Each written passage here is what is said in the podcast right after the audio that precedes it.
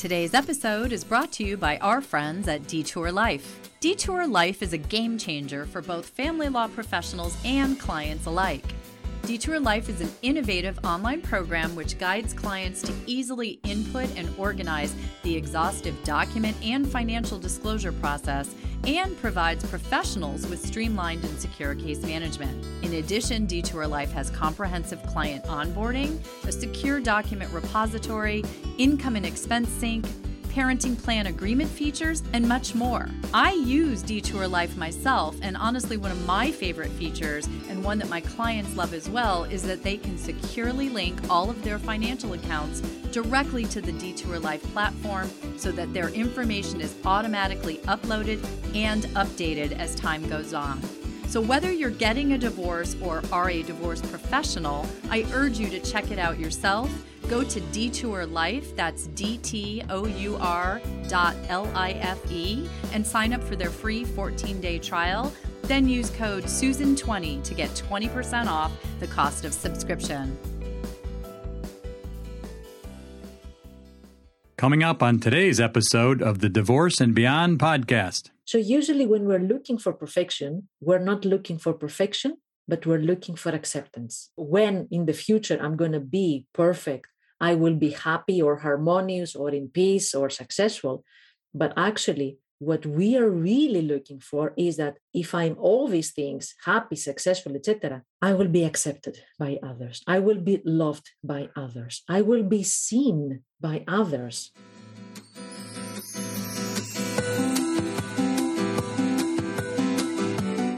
Hello, and welcome to the Divorce and Beyond podcast. I'm Susan Guthrie, your host. As a top divorce attorney and family law mediator for 30 years, I know what you need to know to get through your divorce, and most importantly, how to move beyond it to thrive and transition to your new future. My experts and I are here to give you the insider view into the process, so listen in for the wisdom and expert information you need on your journey through divorce and beyond. Hello, and welcome to today's podcast. I'm Susan Guthrie, your host. And today we have Dr. Vassia back with us. I'm so happy to have you here. Thank you. Thank you so much for having me here. It's it's always fun to talk to you, and I feel that we when we start talking, it's very difficult to stop. Right? We can talk for hours. It's been that way, but all the times that we have spoken. For those of you who are listening, you may remember Dr. Vassia was with me uh, just a little while ago, and we were talking about loneliness and divorce and you know, the difference with being alone and being lonely and her antidote. She has two of them to loneliness. So if you haven't listened to that episode yet, please go back and listen because I know that, you know, that is one of the number one things I hear from you all is that feeling of loneliness. So there's some great golden nuggets in that episode. But as I told you when she came to do that, when she originally uh, was introduced to me, she had two topics. She's got several topics I think she's an expert on, but there were two that were on the list where I just couldn't make up my mind which one was better. So we decided to do both. So today we're going to talk about perfectionism and divorce because this is another area. And I'm not going to say that I have a little bit of an issue with perfectionism, but you know, uh, but I do hear this also as it as it relates to divorce. I think perfectionism is an issue, uh, especially that women struggle with. I, I feel it is uh, a little bit gender you know, I, am sure men have that as well, but it really comes out around the divorce process. So today, that's what we're going to dive into. And again, thank you so much for coming back and doing this episode with me. There were so many great things that we got out of the last episode. I, I know this is going to be another really helpful episode for my listeners. I think it's going to be perfect. So let's just dive in. Oh, it's, oh I got it. You got it? it is going to be perfect. Unintended so so in in that perfect way i think the perfect place to start out uh, would be with the fact that so many people feel that and i i've heard this this phrase so many times i can't believe i'm getting a divorce we were the perfect family. We had the perfect marriage. We have the perfect family, the perfect life. Everyone wanted to be us. And now we're getting divorced. Yeah, yeah, yeah, yeah, exactly. Why do we hear that so much? Yeah, I mean, uh, we are first of all we're social beings, and uh, we cannot survive with other people. We we value their opinion uh, to such a degree that we feel that if we don't have their approval, we're going to be left alone. We're not going to be accepted. We're going to be outside of the tribe. Um, so we want to be, um, let's say, working or living according to the standards or the norms of our uh, society. So the first thing that we think is, oh my God, what will other people think? So when I talk about perfection into people, that's one of the uh, misunderstandings about perfection is they think that perfection is somebody who's perfect but actually it's the opposite when somebody is not perfect but they're striving for excellence and perfections and perfection um, so then i reframe it and i say to them and i talk with with the different words which is actually the features of perfectionism and i ask them do you feel guilty oh yeah do you feel that you failed? Oh, absolutely. Do you compare yourself with the other people's standards? Oh, yeah, all the time. Well, this is perfectionism. So, so that they can understand that perfectionism is not what they think, but it's actually this constant comparison that I have ruined something, I have failed enormously, I am a mistake, not I made a mistake, I am a mistake, and that will uh, haunt me forever. It's the, the it's so heavy. Perfectionism is so heavy. It's not only the guilt that we're feeling it's a shame. We have done something something uh, ashamed of ourselves of, of, because of what we did. We're so embarrassed. And as if what we are right now is not enough.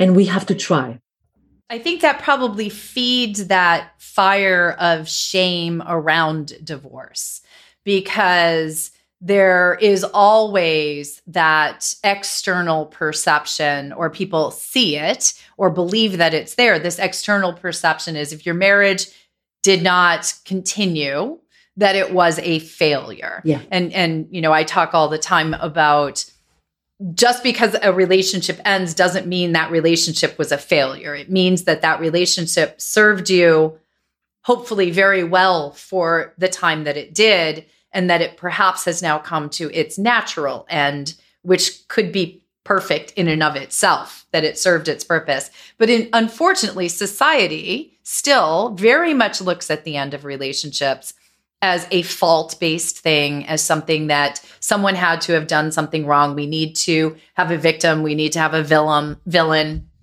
And so this perfectionism and this idea of the perfect family and the perfect life only feeds that and makes it even harder for people because you know let's go back to the no one's perfect yeah. there is no the, perfect is a is a myth isn't it that it doesn't exist no absolutely doesn't exist and uh, and actually the same mindset that makes us believe that there's such thing as perfection is the same mindset that makes us uh, change the ending goal and move the expectations a little bit higher so that we never feel that we have reached perfection. So the same mindset that makes us believe that there's such thing is the same mindset that makes us believe that no, you, you will never achieve that. So it's like a, a hamster wheel. You're always running and it never ends. And another uh, negative and very, I think, devastating thing about perfectionism is that it has nothing to do with real joy, real happiness, and authenticity in our lives. And I'm going to use the example that you said before, like about society, and and uh, we think that we have failed when we're taking a divorce, but actually, the reality is that two, three, or four people are not happy in this family because the the parents are fighting because the kids are witnesses to these fights and the conflicts nobody's happy. But society doesn't think, well, do something that makes you happy. I will support you in that. If this is divorce, fine, it's okay. You're going to go through that. You're going to find people that will make you happy. And eventually you're going to be happy. Society doesn't say that. It says, well, actually stick together even though you're not happy. I don't care about that. Just stay together and use the excuse we're doing it for the children while actually your children are very unhappy traumatized seeing you fighting and and cheating each other and and, and doing all these nasty thing to each other and then you're using the excuse of society. You're doing it for the children. I just heard it yesterday from somebody who was speaking to me who was saying and this was a little bit different than the fighting. It was that back what we talked about in our last episode, uh, what I call roommate syndrome. It was a couple who have basically just moved into a phase of their relationship where they coexist, but their children are there in that household with them and they are planning on getting divorced when their kids are done with high school. And the one sent the one phrase I, I said to the person that I was speaking to was, "What do you suppose the relationship modeling you're showing your children tells them about a healthy marriage or relationship. Absolutely. You you've told me you and your spouse are living, you know, basically coexisting in this house without any real love and affection and connection. What do you think that's modeling for your kids? Absolutely. Uh, that's that's amazing what you what you're saying because it's it brings another perspective i i totally get it i'm not here actually to uh, you know like uh, point fingers on people like why do you stay together you're harming your children etc there must be a valid reason why somebody stays and gives a second chance and tries to save the marriage i totally understand and we have millions of different of cases out there of divorce so one of the things that we need to consider, and we're just at this phase where we're considering whether staying in the relationship is is more help, helpful or more harmful than being out of this relationship. So one of the things that we need to consider is exactly what he said.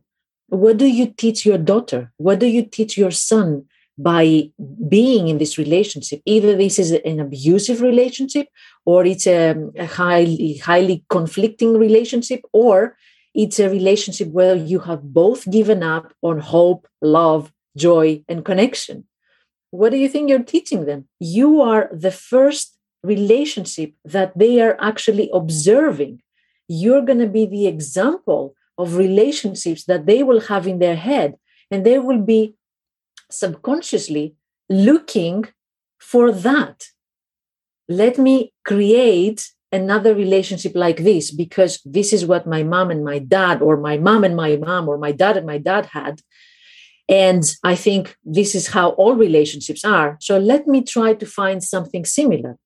So subconsciously they are just trying to repeat the same thing they will be trying to repeat the same thing or they will be so traumatized that they will try to avoid relationships altogether because yes. of this experience that they had in this family so either way, what you're bringing to your children, what you're modeling for them is not helpful to them at all. And that's what I always, uh, you know, say is, is what you're showing your children what you would want for them. Yeah. What you, because people tend to go find what they recognize and because it's, it may not be what they intellectually think they want, but it's on an emotional level, it's what they recognize. It's familiar. feel comfortable with. Yes and what is familiar we familiar. tend to yeah.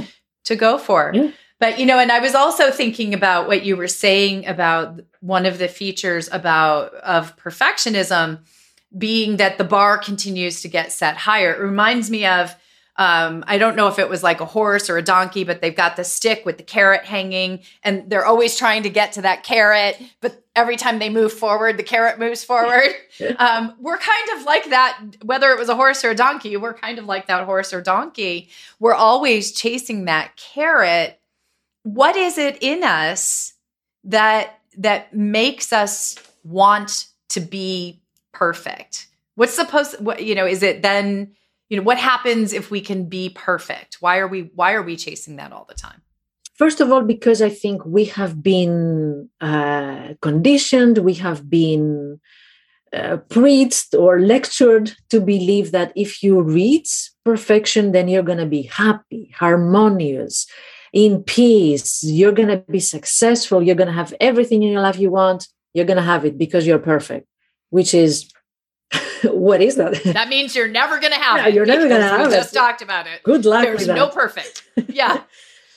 um, I still remember, like from my childhood years, when I was a teenager, actually, at school, they used to bully us, bombard us with these messages that if you get um, something lower than an A, you're going to be a failure in life. So, failure at school, failure in life. That was so terrifying for us. Like, oh my God, we have to continue studying 24 7 so that we don't end up like that.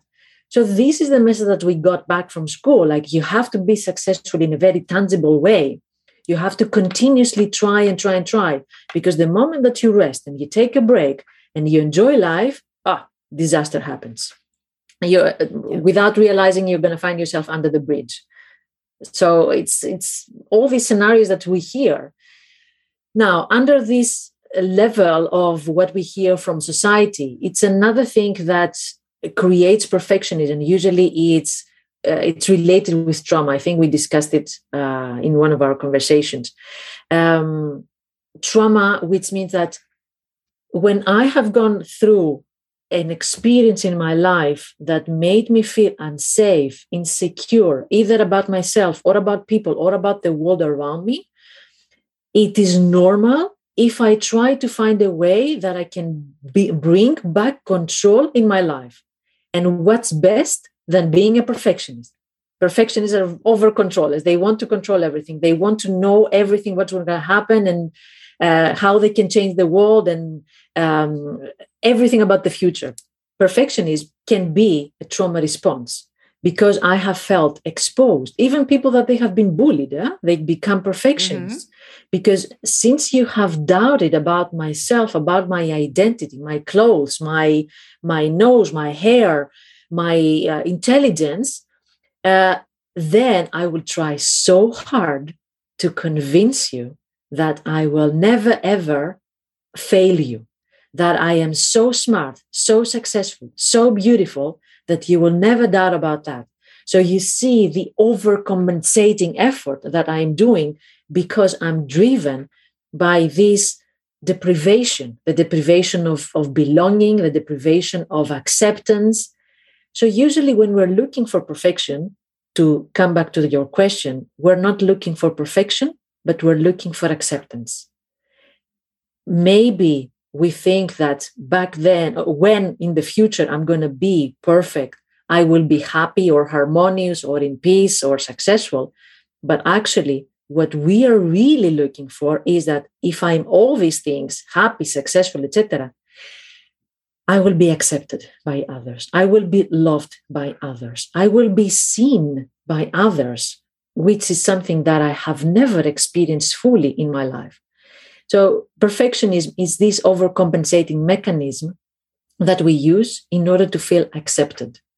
It's it's sad. I I recognize it and I see it and I see it for people and of course it makes perfect sense that someone who is uh, can should we say struggling with perfectionism or who has that tendency in their life when they go through a divorce of course it's going to trigger um, even if they've got it that the behaviors or or that desire to be perfect or their uh, i'll call it control freakism under control it can flare up and, and get way out of control during a breakup or a, a divorce because when do you feel less accepted When you're alone, when somebody has rejected you, when somebody has betrayed you.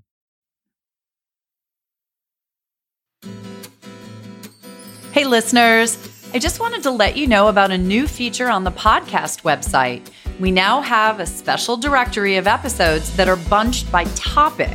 We know it's really overwhelming when you're faced with trying to find trustworthy and helpful information when you're going through divorce. And since we have over 150 episodes to date, we know it can be hard to hunt through them all to find the one that answers the question that you have. But not anymore. Visit the divorceandbeyondpod.com website and click on the divorce topics tab on the menu bar. You're going to find pages dedicated to all kinds of divorce topics, including parenting, finance, high conflict, taming your emotions, mental health, and so much more. So be sure to check it out today at divorceandbeyondpod.com. Stay tuned for more from Vassia Sarantopoulou on the trap of perfectionism and how to escape. I want you to be a perfectionist and be able to accept failure, reframe failure, learn from failure, be able to be compassionate with yourself. And when you're struggling, reach out to other people, be able to take a break and rest and give yourself a good self care when you're struggling. So, yes to high goals, fantastic, but in a healthy way. If you are enjoying this episode, check out the special two part episode for the past two weeks with attorney Carolyn Kalos, who shared her insider perspective on parent coordination as one of the most sought after PCs in New York City. Bad mouthing another parent, also. I mean, studies show with that, you know, the child is made up of each of the parents. So if one parent is saying, you know, your other parent is an XYZ, some of that gets internalized to the child. So parents need to know that. And now we return to today's show. You know, you mentioned this about the control, and I, I do want to touch on it as well because I see this quite a bit. That one of the biggest, I guess I'll call it a symptom of perfectionism is that control freak nature of having to be, if you can just be on top of every single solitary detail, including having a plan A, a plan B, and a plan C, just in case A doesn't work, then everything's going to work out all right. I'll tell you, attorneys have this tendency, right? Because we don't have the ability, or we're not, you know, we have to go into a courtroom and do something for clients, and their sometimes their very lives depend on what we're doing, um, but their happiness might depend on it, their financial wherewithal might depend on it. So attorneys do tend to be a profession of perfectionists and control freaks um, who will over prepare, over, you know, overdo everything. Um, and it's exhausting. Yeah. It's it's a very yeah. tired, you know. So how do you know or how do you start to break that cycle? We're not talking about the professional side of no, it. No, let's just yeah. talk about perfectionism. yeah. Sorry. Yeah. yeah. It's okay. It's okay. But I I get how somebody who's a perfectionist at work can be intrigued to bring it at home as well because that becomes second nature at some point. Um, so when when you were talking about controlling and wanting to have a plan B and wanting to have everything under control and be prepared for all scenarios, besides being controlling, when we are perfectionists, we're also lonely because a controlling person knows that I have to do all these things by myself. I don't trust anybody. So perfectionists don't trust others. So that's why I want to be, be so prepared about my life because I don't trust that somebody will take care of me. I have to take care of me. That's why perfectionists don't ask for help. I cannot ask for help. First of all, because I will break this perfect facade that I have created, and people think that I have it together. Uh, but also, I don't want them to see my struggle, and I don't trust that they will take care of me. Remember, because they haven't accepted me in the past as a person with my vulnerabilities and my weaknesses. So why would I do something silly as showing my vulnerability and my struggle? So they don't ask for help. They want to control everything. They don't trust other people. So you see how lonely and sad can be being a perfectionist. So you asked, how do we break this, right? Yeah. That's a lot of work for sure, for sure. Yeah. Yeah. Um, starting with the point that we said that a person seeking for perfection is actually seeking for acceptance, we start with bringing some self acceptance in our lives. So, usually, when I work with my clients and in the academy with the perfectionist course, um, the members of the academy that have taken the perfectionist course, we are actually working on um, moving from the toxic perfectionism to the healthy perfectionism. If you are a perfectionist, you will always be a perfectionist. You are a person that aims high. You are a person that is a high achiever. You have ambitions, you have dreams. There's something inside you that will always be looking for something more. I'm fine with that. But at the same time, let's make sure that you don't torture yourself, you don't beat yourself up. Let's make sure that you create some space to celebrate, to enjoy what you have achieved so far without moving the bar all the time higher and higher.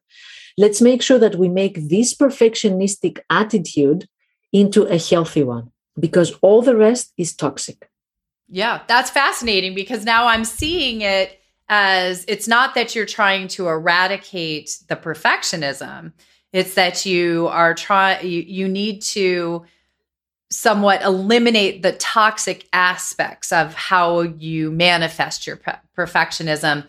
But you can get to a healthy place with your perfectionist. And some of those things that i was just hearing are being being in the moment of your perf- of of what's happening for you right? That it you said celebrate those wins um, as opposed to chasing that carrot that you're never going to get to. Yes. um, it's good to you're right. It's good to be a high achiever. It's good to be someone who has dreams and hopes and aspirations. But when you achieve one of them when you reach a goal if you just then say ah i need an now i need to set another goal because that one's done you you miss some of the point of the achievement i i, I guess. Exactly exactly. And they're also that's why i said in the beginning perfectionists they believe people believe that perfection is something positive but this is not uh, always the case because you have some perfectionists that they can be procrastinators sloppy uh, burning out uh, completely uh, missing the opportunities around them uh, and it's not about delivering perfect results. You can be very average, if I can use that, in your results and still be a perfectionist. So, actually, what we want to understand is that if you think being a perfectionist, uh, if, if you being a perfectionist will end up in you being burned out, lonely, disconnected, afraid of stepping out of your comfort zone, afraid of failure, stuck self sabotaging, then I don't need that. That's not what I want you to, to achieve in life. I want you to be a perfectionist and be able to accept failure, reframe failure, learn from failure, be able to be compassionate with yourself. And when you're struggling, reach out to other people, be able to take a break and rest and give yourself a good self care when you're struggling. So, yes, to high goals, fantastic, but in a healthy way. So that you just said to reframe failure. Yeah. So let's, if we can, can let's use that in the context of divorce. And how would you talk to someone about reframing the failure of their marriage? First of all, I would try to disconnect the pain from the failing the fact that there's something sad happening in your life, it doesn't mean that you're failing. It's something sometimes you have to go through sadness or through overwhelming and these uh, uncomfortable feelings because we want to achieve something better in the in the long run. So, yes, you do feel sad. Yes, you are alone. Yes, you're changing. Your family is changing. Yes, your children will have to get used to another routine or to new people around you, around them, and around you. Yes to all this, but this is not failure. If it leads to these two, three, or four, or five people in the long run being more happy than now, then it's not failure. It's something that we are just uh, realigning our life so that we can achieve something which is more important. It's not important to stick together just for the sake of sticking together and calling ourselves a family, because that's only a label. We want the real thing, the authentic thing, the, the real happiness in our lives. And this is what we want to teach to our children. Do everything so that you can have real connections and real happiness in your life rather than a facade of all this. That's a good reframe. That's that's well done. It's it's interesting because one of the things we do as mediators in um, a mediation session is people very often will state their positions and we reframe them into or break them down into their issues. And that's essentially what you've done there is taken this, you know, sort of mental determination of failure and restructured it into essentially a transition to something better. and a yeah. difficult perhaps transition but you i think you use the word necessary um, and uh, you know I, I i like that um, because you're not taking away the fact that there is pain in this moment. Yeah yeah um, there is always, pain. Yeah you're not telling people just get over it you know. No. No it's it's not possible it's not possible but i actually bring into the discussion something that we usually forget which is why do you think that breaking your marriage is failure while you don't think that staying in an unhappy marriage is not a failure? So let's see what is real failure here and whether something bigger than what's happening right here, right now, um, can make you change your mind about failure. The fact that in a couple of years from now, you will have a different partner next to you, or maybe not, but you will be happy, your children will be happy, they will have more peace in their life, more harmony and calmness in their life. And that I consider that success. Yeah, and that's a total reframe. You just went from failure to success. Um, one thing I do wonder, because I've seen this with with people who struggle with perfectionism, is we can say all of this and and point out that maybe there there are pathways to help but they don't reach out for help they don't mm. They don't uh, you know there's some i think there's something in that uh, struggle as well that makes people struggle to even reach out for help or to acknowledge that this might be an issue for them. And especially when they're talking when they're getting through a divorce huh? yes yeah. Yes yeah yeah yeah. Yeah i mean it's this uh, stigma this taboo around divorce and the fact that it's probably me that i have made a mistake. It's probably people will think that i didn't try enough or i'm being selfish and i thought only about myself and my happiness and i didn't think about my partner or my children.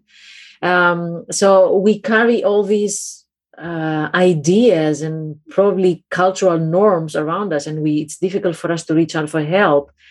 So yeah it's very difficult especially if you're a perfectionist it's difficult to reach out for help because you think yeah i'm gonna I'm gonna deal with that by myself i don't need it i'm perfect i don't yeah i'm strong i'm, I'm strong fine. i'm fine yeah i'm fine Absolutely. i hear a lot yeah. of i'm fine yeah yeah yeah and and i mean we we hear a lot about seeking for professional help for anxiety depression but we haven't heard a lot of talk to somebody when you're going through a divorce. We think that, yeah, just go find somebody else and then you're going to be okay, you know, like it's fine. So we think that it's something uh, easy to handle, even though I have read something, I'm sure that you have read it as well, that the pain or the challenge of going through a divorce equals in losing a person uh, by death. So the pain and the change that happens in our life, the turbulence that happens in our life, equals this amount of pain. But we don't talk about that so much. There are not so many people saying, seek for support, divorce support groups, or talk to somebody about that because this is bigger than you think, bigger than you can handle. It's a it's a bombarding in so many levels: emotional, cognitive, experiential, practical, family level, so many levels. It's it's it's huge. So I know you work, you know, and you've created a program around loneliness and helping people to reconnect with themselves and to create meaningful relationships to work through loneliness. How do you work with people around perfectionism? These are my favorite people. my Bring me the perfectionist, she says. you know we resonate more with people that they uh, uh, like um, that have gone through the same struggles with us. So i can say that i'm a perfectionist myself huh? you are also perfectionist as you said you know. Um, so i know the struggle i know the everyday struggle with the one part of your brain saying did you th- do you think that you really tried enough today? Is it maybe that you have done more so I know this voice in our head that always pushes us for more. Exactly. Yeah. so um, I can resonate with that. I know I have worked through my own perfectionism. I'm I'm working every day to bring it to the healthy side. I have done hours of therapy, my own therapy, my supervision. So I can help other people go through this the same, let's say, uh, process and learn how to still be ambitious and high achiever, people, but also take care of themselves and finally feel happy, enjoy their life. Because uh, we learn at school first work and then play. And this is the motto of perfectionists. Oh, no, no, I still have things to do and then I will enjoy life. And usually that later is somewhere like a retirement and late yeah. retirement, very late. so I want to help people actually get rid of this strong and nasty inner critic. I want, I help people find more self love and self compassion in themselves, more self acceptance, reframe failure, um, care less about what other people say, and care more about what they think as important in their life. So we're actually reprioritizing things in their lives. And I have a program which is called How to Stop Perfectionism and Start Living. Oh, I like it. I think living is the opposite of being perfectionist. You're not living when you're a perfectionist. You're just working or or running on the hamster wheel. Um, so uh, how to stop perfectionism and start living uh, and i have created a program where people join this program and not only they see all the tools that i've put together for them but we meet every month and we discuss about our struggles. We take one step further we go deeper and we try to find specific tools for each one of them so that they can try and defeat this strong inner critic voice perfectionistic bullying voice. Because we all it's uh, it's making me think of the two figures on your shoulders. Yeah. this is where your inner critic is this big and your your other i don't even know your your person who pats you on the head is very tiny. So yeah, yeah. This is this is what we call the the second one that you said. We call it the healthy voice, the inner critic voice, and the healthy voice that actually understand your needs, but at the same time doesn't beat you up and and teach you how to um, be. Uh, feel good enough as you are and feel accepted as you are so, yeah, there's so many things that we discuss in this group about shame, about guilt, about regrets. So many people that they have regrets and they're still beating themselves themselves up for that. Perfectionism in relationships, how you are uh, projecting all these expectations on your partner, and instead of connecting with your partner, you're just judging your partner. So, right. talking about meaningful connections. So, we're doing a lot of uh, meaningful and really deep conversations in there so yeah, that's my way to help. When are you doing the next? Pro- how often do you do that program? It's it's ongoing. Uh, anybody can go in the website and they can uh, uh, buy the program and they can get into the program and see all the videos and participate uh, whenever they want in the group. Once a month we meet, so it's an ongoing group. So that's wonderful. So they if they go to antiloneliness.com, people yes. would be able to sign up and get into that group. It may be you know, I'm jotting down antiloneliness.com. uh, but because I, you know, I think the most, I, I'm always trying to make sure that we identify the problem, give some tips on dealing with it, but also share some hope and and that's what i'm hearing that you you're saying and that you yourself went through the process is you can be a perfectionist but be a healthy perfectionist instead of the hypercritical um you know it's very it's very uh, lonely.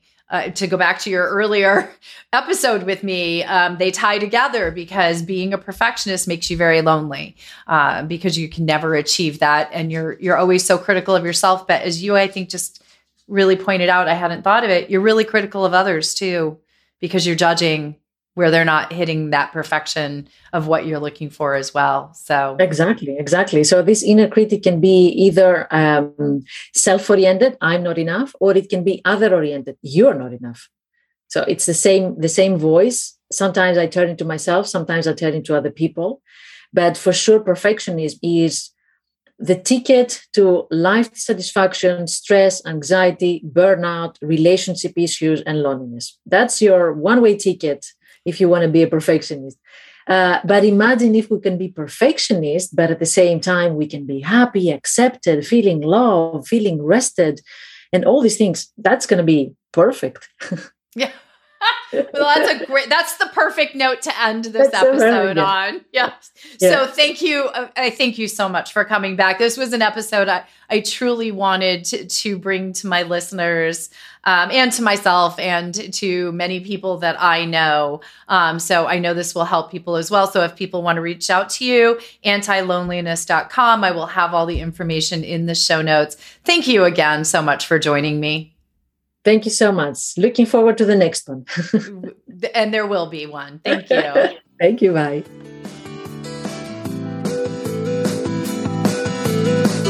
Thank you for joining me today on the Divorce and Beyond podcast. I hope you found some information and inspiration to help you on this journey.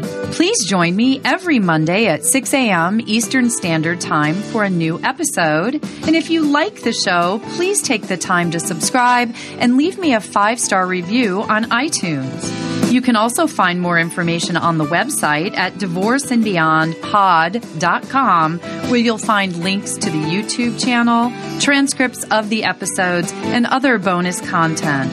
So I'll see you next week to help you move through your divorce and beyond.